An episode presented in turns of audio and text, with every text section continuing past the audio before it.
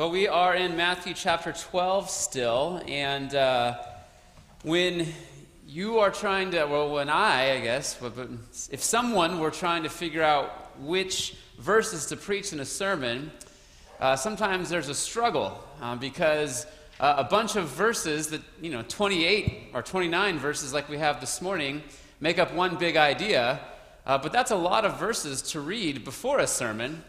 Uh, and so, what I've decided to do this morning for time's sake is just take a selection, actually, just two verses uh, from this passage to read before the sermon, uh, and, and then we'll unpack it as we go. Uh, so, we're in Matthew chapter 12, uh, looking at verses 22 to 50, but we're actually going to read verse 30 and 31.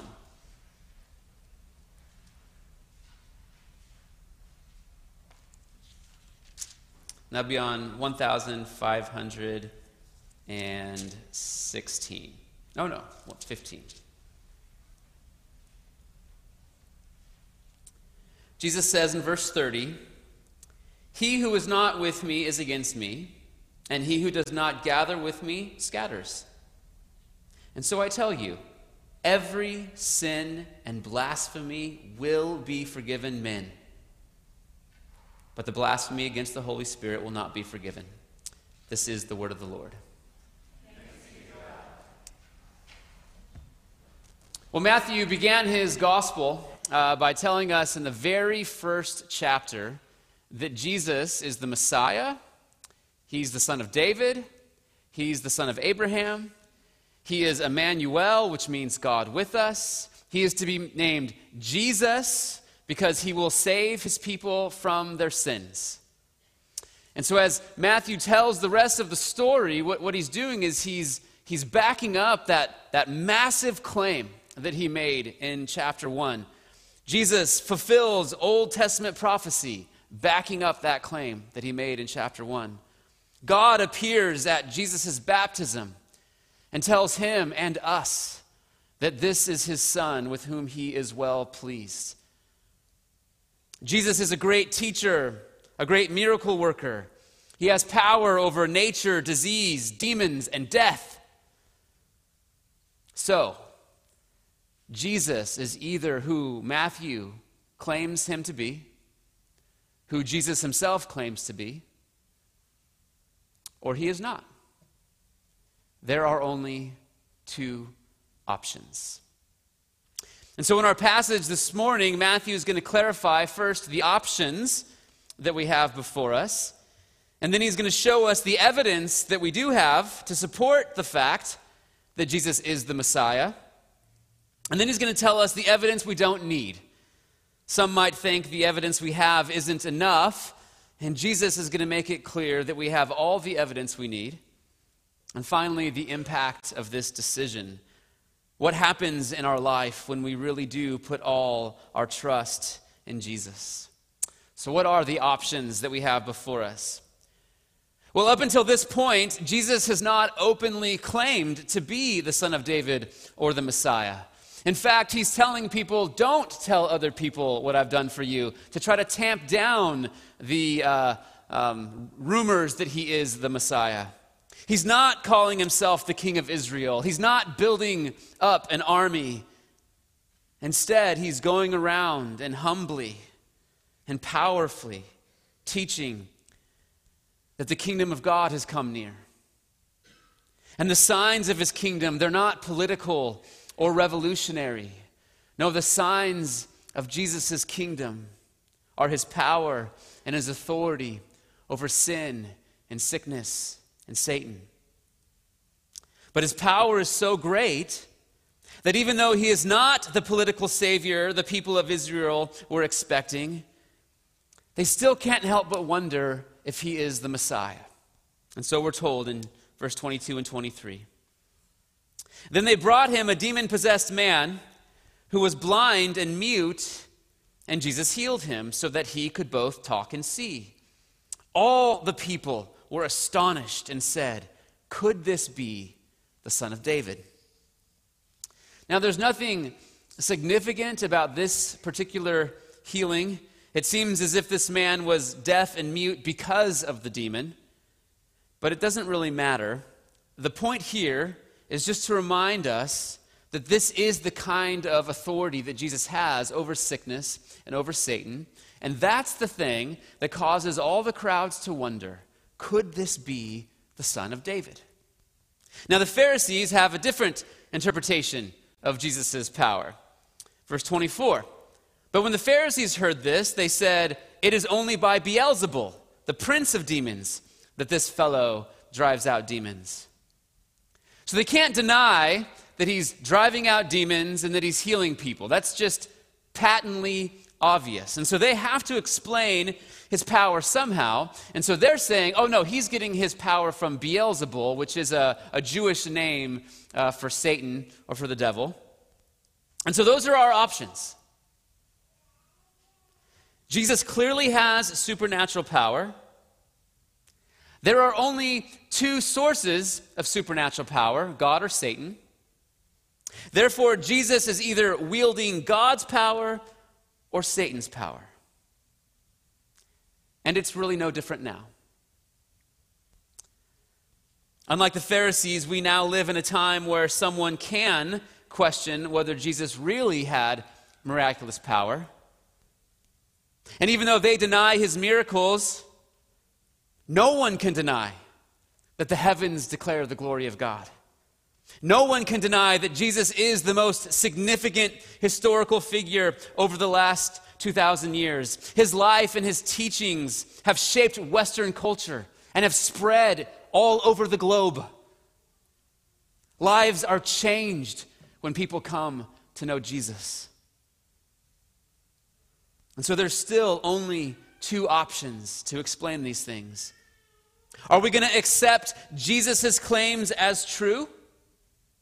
Is he Lord and King, worthy of our worship? Is he the Son of God who became a human so that he could save his people from their sins by dying on a Roman cross and then setting up a spiritual kingdom that can never be conquered? Or is he something else?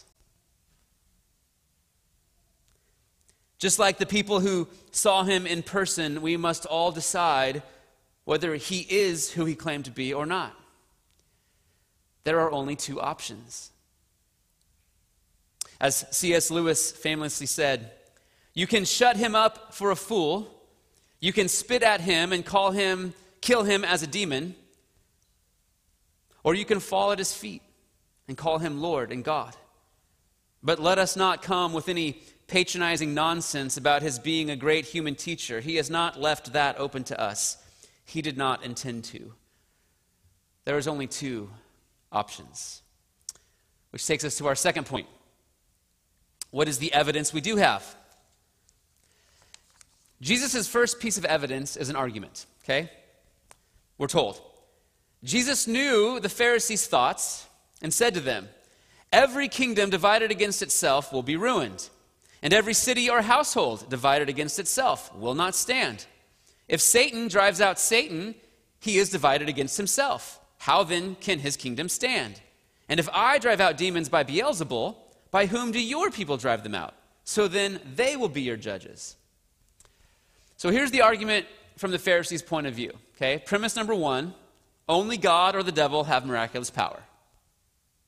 Premise number two Jesus is a sinner because he doesn't keep the law. Remember, he heals people on the Sabbath and he lets his disciples pick grain, so he's clearly a law breaker. Okay? Therefore, conclusion, he must be driving out demons by the power of Satan. But Jesus says that argument doesn't work. First of all, he is the Lord of the Sabbath. But also, it doesn't work because it doesn't make any sense. Generals don't kill their own troops on purpose. Governments, corporations, armies, families, they all fall apart if their members are not working together for the cause. So Jesus' argument goes like this Premise number one only God or the devil have miraculous power. Jesus is using his power to drive out the devil. Therefore, he must be driving out demons by the power of God because the devil would not be driving himself out. And then he says this but if it is by the power of the Spirit of God that I drive out demons, which of course it is, then the kingdom of God has come upon you. Or again, how can anyone enter a strong man's house and carry off his possessions unless he first ties up the strong man? Then he can plunder his house. You see, since Jesus is not working for Satan, he must be bringing the kingdom of God to plunder Satan's house. Therefore, the kingdom of God is here, Jesus is saying. The evidence that I am plundering his house should be obvious to you. My kingdom is right here. What are you going to do? He's doing good. He's conquering evil and injustice. And so the question before the Pharisees and every human being is are you with him or not? Which is why in the very next verse, Jesus says this Whoever is not with me is against me, and whoever does not gather with me scatters. So the kingdom has come. We're either with him or against him. We're either part of the flock that he's gathering or we're scattering. So not only are there only two options, but there's no in between. There's no fence sitters. There's no people with one foot in and one foot out. To not choose between the two options, Jesus is saying, is to reject Jesus. Okay, Jesus' second piece of evidence is the fact that he is the only one who can forgive every sin and slander. He goes on. He says, And so I tell you, every kind of sin and slander can be forgiven. Every kind of sin and slander can be forgiven, but blasphemy against the Spirit will not be forgiven. Anyone who speaks a word against the Son of Man will be forgiven, but anyone who speaks against the Holy Spirit will not be forgiven, either in this age or in the age to come. Did you hear that? Now, some of you heard, wow, every kind of sin and slander can be forgiven. Others of us heard, well, what about that sin that can't be forgiven? And I think, I think that's because a lot of times we're afraid that Jesus will break a bruised reed, that Jesus will snuff out a flickering candle. And that's why in our passage last week, Jesus said, No, he will never break a bruised reed. He will never blow out a barely burning wick. Every kind of sin and slander can be forgiven. You may have come here this morning feeling weighed down by sin and guilt. You may have come here this morning struggling with pressures in this life that are not your fault. We all have different struggles. We have a heavy hand upon us in many different ways. But the beautiful truth that we all need to hear is that every kind of sin and slander can be forgiven. This is the best news ever. Anyone who repents of their sin and puts their trust in Jesus enters his kingdom. All who are weary and burdened may come. And then their sins are gone, they're all put away as far as the east is from the west. And a lot has been made about this sin that will not be forgiven that Jesus talks about here. People wonder all the time what it is and if they've committed it. But this is a warning directed at the Pharisees that it's possible to resist the testimony of the Holy Spirit who is pointing them to Jesus so consistently over time that their heart will become so hard during this lifetime that it's impossible to repent. And Jesus is directing that at the Pharisees because they are calling him the devil. They are saying he's in cahoots with Satan. And he wants them to know that that kind of darkness of heart If you, if you hold on to it over time, Pharisees, you may never be able to repent. But Jesus doesn't break bruised reeds, He doesn't blow out smoldering wicks. Every kind of sin and slander can be forgiven. All we must do is believe that Jesus is who he says he is. Jesus' third piece of evidence is the fruit of his influence. He goes on Make a tree good, and its fruit will be good, or make a tree bad, and its fruit will be bad. For a tree is recognized by its fruit. You brood of vipers, how can you who are evil say anything good? For the mouth speaks what the heart is full of. A good man brings good things out of the good stored up in him, and an evil man brings evil things out of the evil stored up in him. So Jesus' point is very simple. If you have repented of your sin, put your faith in him, then you have been fundamentally changed. You've gone from being a dead tree that produces no fruit to being a good tree that produces good fruit. But this is also another warning directed at the Pharisees. They're using their mouths to say that Jesus is the Son of God working for the devil. Which means no matter how good they look on the outside, in order to say such evil things about the Son of God, it means there's evil stored up in their hearts. Which is why Jesus goes on to say, But I tell you that everyone will have to give an account on the day of judgment for every empty word they have spoken. For by your words you will be acquitted, and by your words you will be condemned. You see, our words, more than anything, reveal the reality of our heart. If our heart's been transformed by the love and grace of Jesus, then love and grace more and more will come out of our mouths. Because a good tree produces good fruit. And on the day of judgment, we will be acquitted because it will be clear from the way we lived our lives and the words we spoke that we truly did repent of our sins and put our trust in Jesus. So we know that Jesus is who he says he is then, because there's no other explanation for his power and influence that makes any sense. Satan would not plunder himself. We know he is who he says he is because only he can forgive every sin and slander that we've committed. And if we're with him, we will become a good tree that produces good fruit. And our faith will be vindicated on the judgment day because of that fruit. Okay. But is this evidence enough? Next point the evidence we don't need. Now, we can imagine someone saying to Jesus at this point, Well, that's not enough for me, Jesus. And maybe that's how you feel right now. Maybe you're doubting Jesus' claims about himself. Or maybe you don't doubt Jesus at all.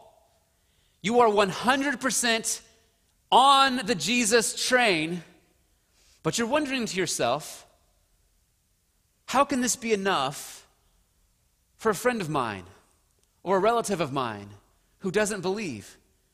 If they heard everything that Jesus just said right now, would that be enough to make them put their faith in Jesus? Don't they need to see Jesus' love through me? Don't they need a, a, philosophical argument? Don't they need to see some archaeological evidence or a logical, you know, proof for the resurrection? Don't we need a little more evidence than this to convince someone to fall down and worship Jesus as Lord and Savior? The Pharisees sure did. So they go on and they say this. And some of the Pharisees and teachers of the law said to him, Teacher, we want to see a sign from you. And I can just picture Jesus. He didn't do this, but I can just picture him being like, Did you not just see the demon that I cast out of this man? And how he was deaf and mute, and now he can hear and he can talk, and there's no more demon. Did, did you not just see that? That wasn't enough of a sign for you. You see, the truth is, no evidence would be enough for someone who doesn't want to believe. And only the gospel has the power to make someone want to believe. Let me say that again. No evidence is enough for someone who doesn't want to believe. So that's the problem. And the gospel is the thing that makes somebody want to believe. Jesus doesn't need to prove himself to anyone. He goes on. Jesus answered, a wicked and adulterous generation asks for a sign, but none will be given it except the sign of the prophet Jonah. For as Jonah was three days and three nights in the belly of a huge fish, so the Son of Man will be three days and three nights in the heart of the earth. You see, the reason no sign is enough is because, as Jesus says, they are a wicked and adulterous generation, which means they want their sin more than they want God's forgiveness. They want life on their terms more than they want to receive life on God's terms. And so Jesus tells them, You're not getting a sign except the sign of Jonah. And so Jesus now is pointing forward to his death and resurrection. Just like Jonah spent three days and three nights in the belly of a huge fish and then rose again, Jesus is going to spend three days and three nights inside the earth, and then he's going to rise again. And that is the sign, capital T H E. The sign. And it is still the sign. Listen to Paul. He says, For I'm not ashamed of the gospel because it is the power of God that brings salvation to everyone who believes. The gospel, the good news that, that Jesus died because sin is sin, and God cannot overlook sin. But God loves sinners so much that he would rather suffer in our place if only we would believe in him. That simple message is the power of God that brings salvation to everyone who believes. That's the sign. It convicts us that our sin is so awful and worthy of judgment that Jesus had to die to forgive us. And it also assures us of God's love for us because he was willing to come and die to forgive us. Jesus goes on. The men of Nineveh will stand up at the judgment with this generation and condemn it. For they repented at the preaching of Jonah, and now something greater than Jonah is here. The queen of the south will arise at the judgment with this generation and condemn it. For she came from the ends of the earth to listen to Solomon's wisdom, and now something greater than Solomon is here.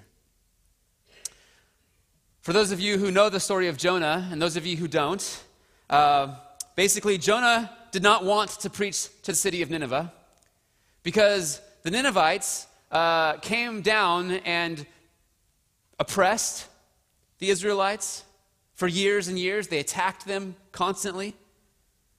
And so when God called him to go to Nineveh to preach, he ran from God, ended up in the belly of a huge fish for three days. And after God saved him from that, he begrudgingly obeyed God, went to Nineveh, to preach.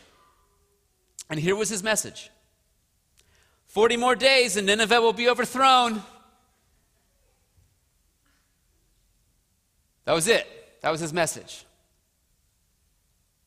And they repented of their sin and believed.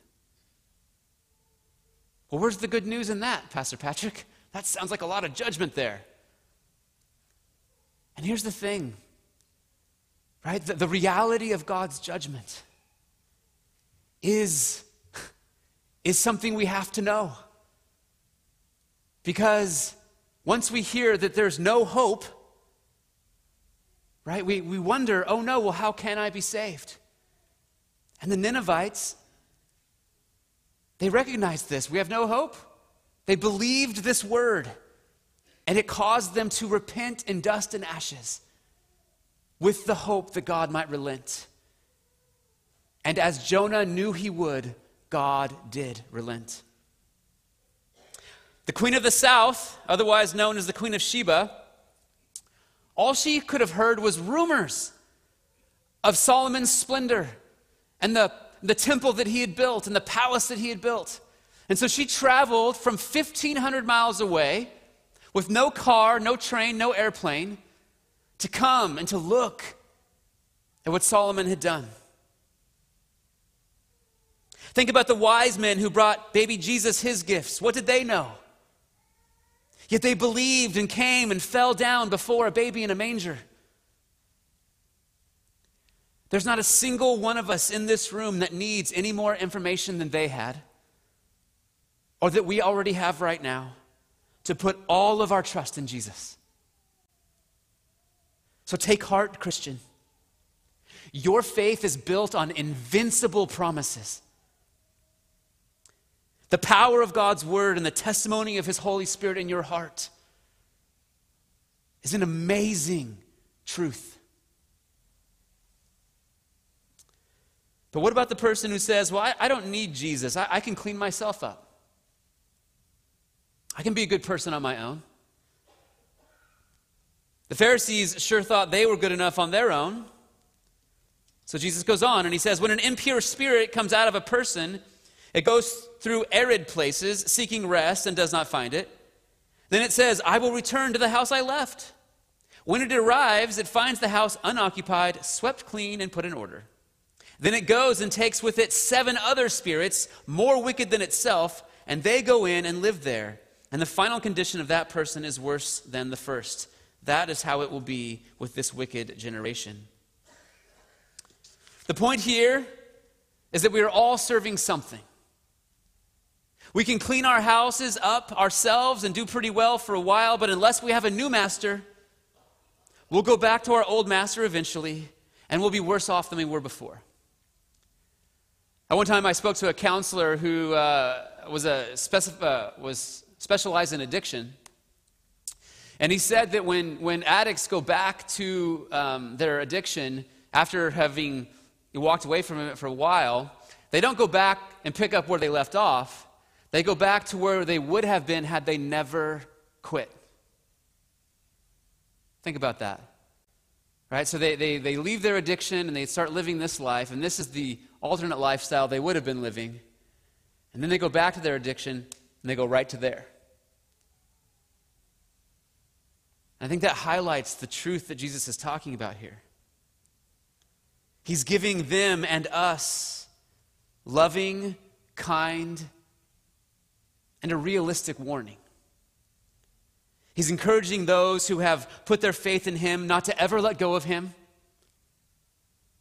He's too precious of a Savior. And he's letting us know we have enough to believe that through him alone, every kind of sin and slander can be forgiven. Finally, the impact of this decision. If you remember earlier, Jesus said, Whoever is not with me is against me. And what he meant is that it's impossible to be on the fence about him. If you're on the fence, it means you're against him. But to be with him means he is the most significant relationship in your life. It means his word is the most precious and gracious words to you because only he has the words of eternal life. From the moment we repent of our sins and put our trust in Him, He is the one who forms and shapes our most fundamental identity. Not our family, not our friends, not our hobby, not our career. Nothing has a greater impact on our life than who Jesus is and our relationship to Him. Which is why Matthew ends our passage with this story. While Jesus was still talking to the crowd, his mother and brothers stood outside wanting to speak to him. Someone told him, Your mother and brothers are standing outside wanting to speak to you. He replied to him, Who is my mother and who are my brothers? Now, just, just imagine that, right? In this culture, nothing was thicker than blood. And in our culture now, the blood ties are still primary. And yet, Jesus here is saying, Who are my mother? Can you imagine? One of your family members saying, well, who, Who's my family?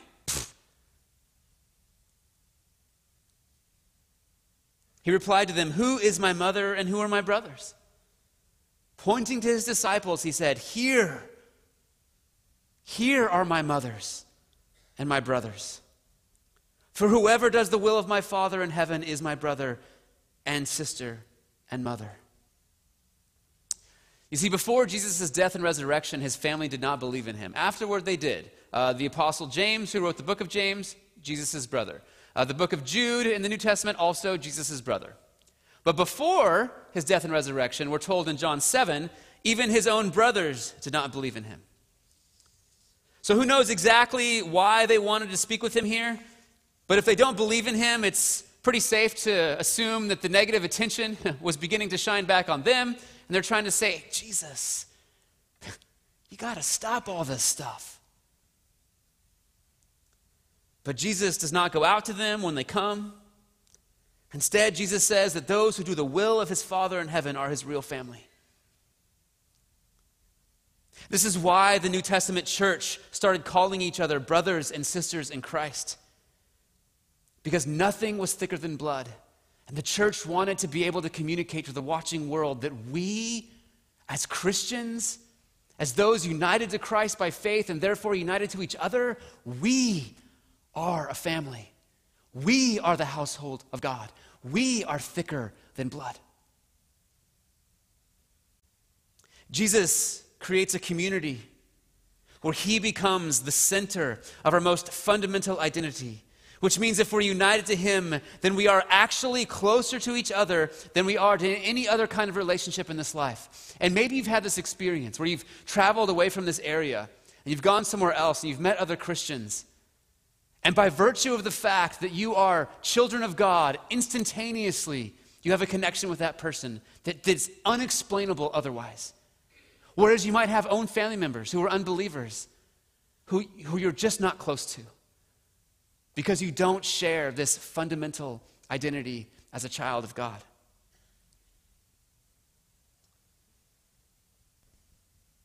So we're closer to other Christians than we are our own family if they're not believers, closer than our friends, closer than the people we share hobbies with. There's only two options. And when we follow Christ, we follow him with the group of people that Jesus is closest to. So if you're here today and you've put your faith in Jesus, you can rest assured that his word, the testimony of his spirit, is all the evidence you need. There's no other explanation for the power and influence Jesus has in this world than the explanation Jesus gives in his word. The heavens truly do declare his glory. Only he can forgive every sin and slander. So come to him again, or maybe even for the first time, I don't know. All you who are weary and burdened, and let him give you rest. Let him remake you into a good tree that produces good fruit. You don't need a sign. The fact of his death burial, and resurrection, along with the promises of forgiveness of sin that he offers through the work of Christ and Christ alone, is enough. Let's pray. Father, this is a, a hard passage. The word judgment was the most prominent word in this passage. And yet we think of the preaching of Jonah 40 days and Nineveh will be destroyed. Father, it doesn't make sense to us. But the reality of your judgment, you use in a beautiful way to drive us to you and you alone, because only Christ can forgive every sin and slander. And Father, when we're united to Him by faith, we receive His mercy and grace. We know, God, we know that we are your child. We know, God, that we have been forgiven, united to your Son, given a new life, become a new cre- creature. We've gone from being a dead tree to being an alive tree. We thank you for that, God. I pray that you would assure and affirm Christians today with this truth that their faith is built on invincible promises. And then I pray, Father, that you would invite people who are on the fence, God, to turn to you and rest in Christ, who invites all sinners to come to him, and who will be tender with us throughout this life, never breaking a bruised reed, never blowing out a barely burning wick. In Jesus' name we pray. Amen.